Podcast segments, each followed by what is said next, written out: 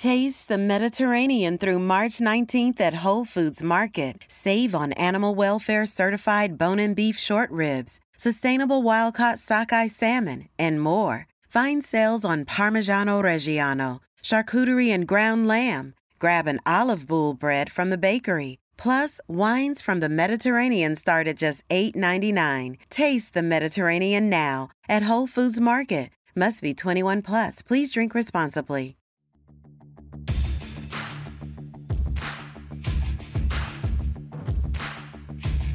Hey, I'm Ryan Mallory, and this is my Swing Trading the Stock Market podcast. I'm here to teach you how to trade in a complex, ever changing world of finance. Learn what it means to trade profitably and consistently, managing risk, avoiding the pitfalls of trading, and most importantly, to let those winners run wild. You can succeed at the stock market, and I'm ready to show you how. Hey, everybody, this is Ryan Mallory with Swing Trading the Stock Market, and here we are in 2023. I'm excited about what the market has to hold for us this year. I'm excited about the bourbons that I'm going to try this year, and I'm excited about the emails and the questions that you guys are going to send my way. But for this particular episode, I'm not doing an email, I'm not taking any questions. I'm going to talk about the possibilities of a stock market bottom in 2023. Took last week off from doing any new episodes. It was a good time for me to be able to step back, relax a little bit. I don't know about you guys, but when it gets towards the end of the year, I would say the last week in particular, I can almost feel my whole body, my whole mind just shutting down. It's not that I'm like unable to think or walk or anything like that. What I'm trying to say is I can feel the fatigue start to kick in. I can feel the tiredness start to set in. But then once I get that New Year's Day weekend, all of a sudden I get really excited about the year ahead. And that's exactly where I'm at right now. I feel like all that energy's come back. I'm excited, I'm prepped, and I'm ready to take on this new year.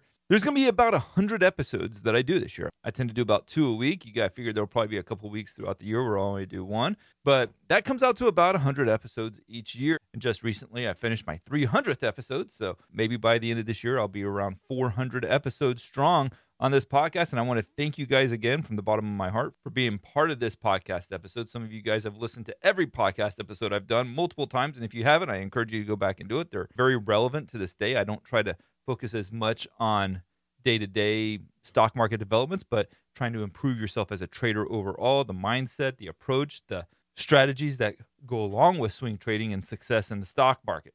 Now, before I start getting into my thoughts on whether or not we'll have a stock market bottom in 2023, I got to tell you guys, what am I kicking off this first podcast episode with? And it's going to be a bottle that I found at Total Wine. It's a uh, Smooth Ambler, which I'm always been a big fan of just for their Old Scout bourbon in particular. I think that's one of the best everyday sippers that is out there, especially for the price. And I think it even went down over the last few months. I think you can get a bottle for like $28, $29 now. But this one's also from Smooth Ambler. It's called Big Level. I'm not a huge fan of Smooth Ambler's contradiction, the one with the elephant in front. I don't think that's very good. But anytime they come out with a new one, I always want to try it. So hopefully this is like another Old Scout bourbon. But to the eye, very deep, rich brown color. Very nice looking color to this particular bourbon. To the nose, you pick up on a little bit of ethanol, not a lot, but just a little bit. You pick up on some caramel smells. And then to the palate, you still taste a little bit of that caramel. And I think this might be the first one where I actually taste marmalade. That's right. I actually taste some marmalade in this particular bourbon. And on the finish, you got a little bit of spice.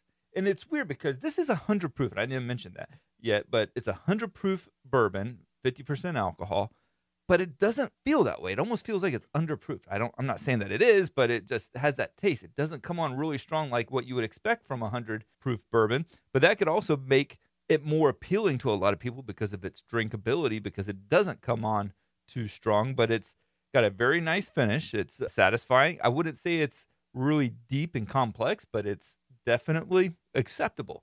Everyday sipper, absolutely. I paid $38 for this bottle. I'm going to give it a 7.3. I think that that's a pretty solid rating for this particular one. I don't want to go any higher than that because then you start to get into that same range as like Noah's Mill bourbon, which I gave a 7.5. I think Noah's Mill is better than that. I think it's not near as good as the Town Branch bourbon, which I gave a 7.7. So I think the 7.3 is appropriate, which is also in line with the 7.3 that I gave to 1792 small batch bourbon. So Smooth Ambler, big level, wheated bourbon, straight bourbon whiskey, 7.3. Okay, so back to the stock market bottom in 2023. One thing that you want to make sure that you're not getting caught up in, and I know it's probably easy to do it with this particular bear market that we've been in than ever before because we ended 2021 on a high note. And then 2022 came and it was like immediately the selling took place and it was all calendar year long. So you almost want to assume that 2023 is a new chapter in this whole saga that, okay, this is the time that we finally go right back up and it's going to happen right out of the gate. Do I have a way of knowing whether that's to be true or not? No, I don't. But just because we're done with 2022 doesn't mean that you dismiss what happened in 2022.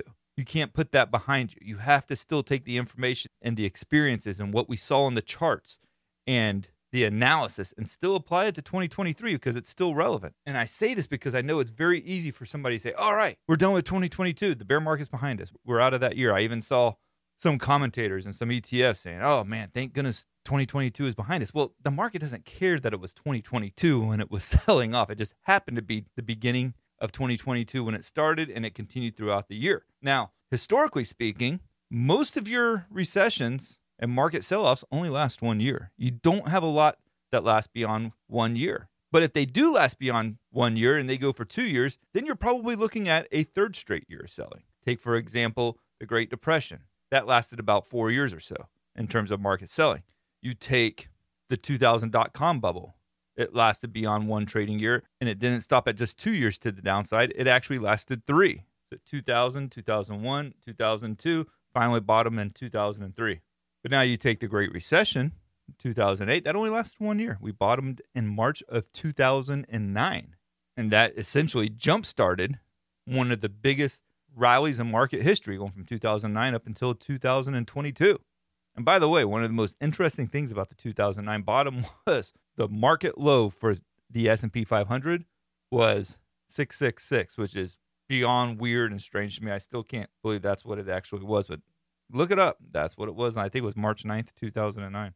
Now, a lot of things that tends to happen when you have a market bottom is that you start seeing the interest rate cuts kick in. Well, you'd have to be living under a rock to not realize that we're in a market environment where the interest rates are still going up. They have not cut the rates yet. They don't even have any intentions of cutting the rates anytime soon. And they have every intention of still continuing to raise rates for what many believe is to be another few meetings at least, at which point they'll pause and then reassess. But has there been any talk about interest rate cuts? No. But that's usually what starts it. If you go back to 2020, when we had the COVID pandemic, what did they do? They cut interest rates to zero, and then all of a sudden the market bottomed and took off for 2020 and 2021. If you go back to 2018, it's the same thing. When 2008 Great Recession bottom, we were in an environment of low interest rates. They weren't raising the rates. So we're still in an environment where they're raising interest rates, which makes you really wonder whether or not this market has the potential to bottom anytime soon. But guess what? Here's the good news. Whether it bottoms or does not bottom in 2023, it's not our job to figure it out. We don't have to do that. Our job is not to find the bottom or to even predict it. There's going to be a lot of people out there, and you're probably going to see it more this year than you've ever seen it before. They're going to be giving you their predictions. Now, I'll do YouTube videos and I'll say, okay, are we bottoming? In fact, the title of this podcast is A Stock Market Bottom in 2023. And it would almost make you think maybe he's talking about whether or not we're going to bottom in 2023. No, I'm simply asking the question Are we to bottom in 2023? And instead of giving people the answer that they're really hoping for, I'm being realistic with you and trying to tell you that you don't know when it's going to bottom, nor can you predict it with any accuracy. And five years from now, you'll probably see people on CNBC being touted saying, oh, this was the person who predicted the stock market bottom. No, he probably made 50 or 60 predictions of when the stock market bottomed. And when he finally did get one of those predictions to stick, then he's the guy who self proclaims himself as a stock market bottom picker. And I could go down that route and try to do that stuff, but I would only be doing it for podcast downloads. And that's not what I'm here for. What I want to give you guys is the reality of trading, the reality of the stock market. And the truth is, nobody knows and you can't predict it. It's impossible. And if you do get it right, don't actually think that you did something to get it right. You just got lucky.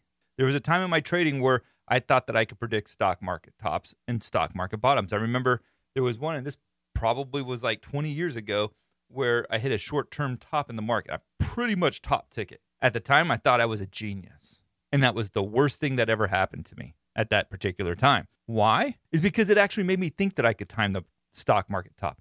That's why I always talk about, you know, if you have a good trade, but you had horrible discipline in the trade, sometimes that's the worst thing that can possibly happen because even though you made profits on that, it'll lead to greater losses in the future because you actually think what you were doing was right. And I remember when I timed that stock market top, I remember I was like short on the financials or something of that nature, and I had a huge payday that day. But it also led me to think that I was better than I was and that I could nail these tops. And instead of nailing tops in the future, I started missing them on the regular, not realizing that, like everybody else, I suck at calling market tops and bottoms. Had I been wrong on that one time that I happened to be right by a stroke of luck, it would have saved me money down the road.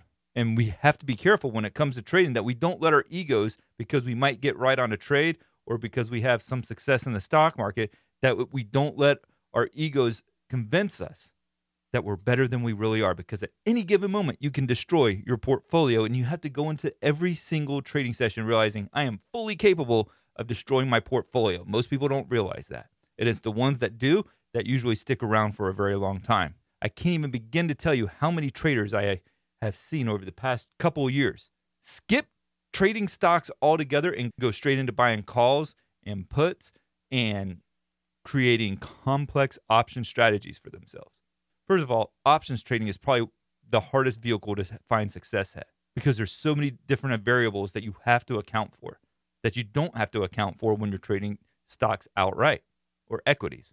But why do people do it when they are so inexperienced in the stock market? Is because they have let their egos convince them, whether it's through past success or a friend telling them, oh, you're smart enough to be able to do this, that you should be trading options because you can trade so much more. You can control so many more shares by simply controlling a contract to 100 shares rather than only being able to buy one or two shares of the same stock. And in the end, they think because they're only paying a small premium relative to buying the stock outright, that their risk is less. But what they don't realize is that it takes a blink of an eye to lose all that premium in an options contract. But one thing that won't lose its value is swingtradingthestockmarket.com. Swingtradingthestockmarket.com is the website that goes along with this podcast. With it, you're going to get all my stock market research each and every day. That's going to include updates on the market, on all the big tech stocks. That's going to give you a number of different trading ideas to consider and think about, as well as my watch lists each day. So check it out, swingtradingthestockmarket.com. I suspect at some point when we do bottom, it won't be too long later that I will have a position to the long side. But when I get long, I won't know necessarily that the stock market had bottomed. Why? Because I'm not really interested in projecting in my swing trades what the stock market's going to do two, three, four, six months, two years down the road. I'm really just trying to follow what the market's doing right now and the opportunities that it gives me. If it gives me a great opportunity to hold a stock for a couple of months without having to hold that stock through earnings, then great. And if it comes with a lot of profits, even better but I won't be getting in at that particular time thinking that this is the market bottom. No, I'll be just playing because there's an opportunity to the upside to play a breakout that looks like there's potential for further upside based off of what the technical analysis is showing me. But it won't be because I like, I suspect that we're at a bottom right here. I'm getting completely long. No, it won't be because of that. Again, I have no clue where we end up bottoming at. But our job is not to find the bottom or predict it. It's to follow the market's trend. And with that, the three things I want you to tell yourself as you go into this new year, as the market may or may not bottom this year. And I'm not saying may or may not because I'm too afraid to say what the market bottom is. It's me knowing that I can't time the market, nor can anybody else. And I'm not going to sit here and make somebody else listening to me think that I actually have the ability to time a market bottom because I don't. So, one, don't worry about the market bottom. Don't care about a market bottom. Who cares? As a swing trader, why would you care about knowing when the stock market's bottoming? Just follow the market trends. Don't get married to your stocks. Don't get married to your analysis because things change. Every day the stock market changes. Every day the daily chart changes with every new candle that gets put on there. And so you have to be willing to be flexible. You have to be willing to flow like the water down a river with the ebbs and the flows, right? Number two, I'm going to be taking partial profits knowing that I can't predict tomorrow. With the amount of bearishness that we have seen over the past year and the amount of selling that we've seen, if we do get a bounce, Every bounce doesn't lead to a stock market bottom. So I have to be willing to take profits and take profits aggressively because up until this point, every market bounce has been a dead cat bounce. So until that trend changes, we have to assume that that's what we're dealing with. And look, I had a really good year of trading last year.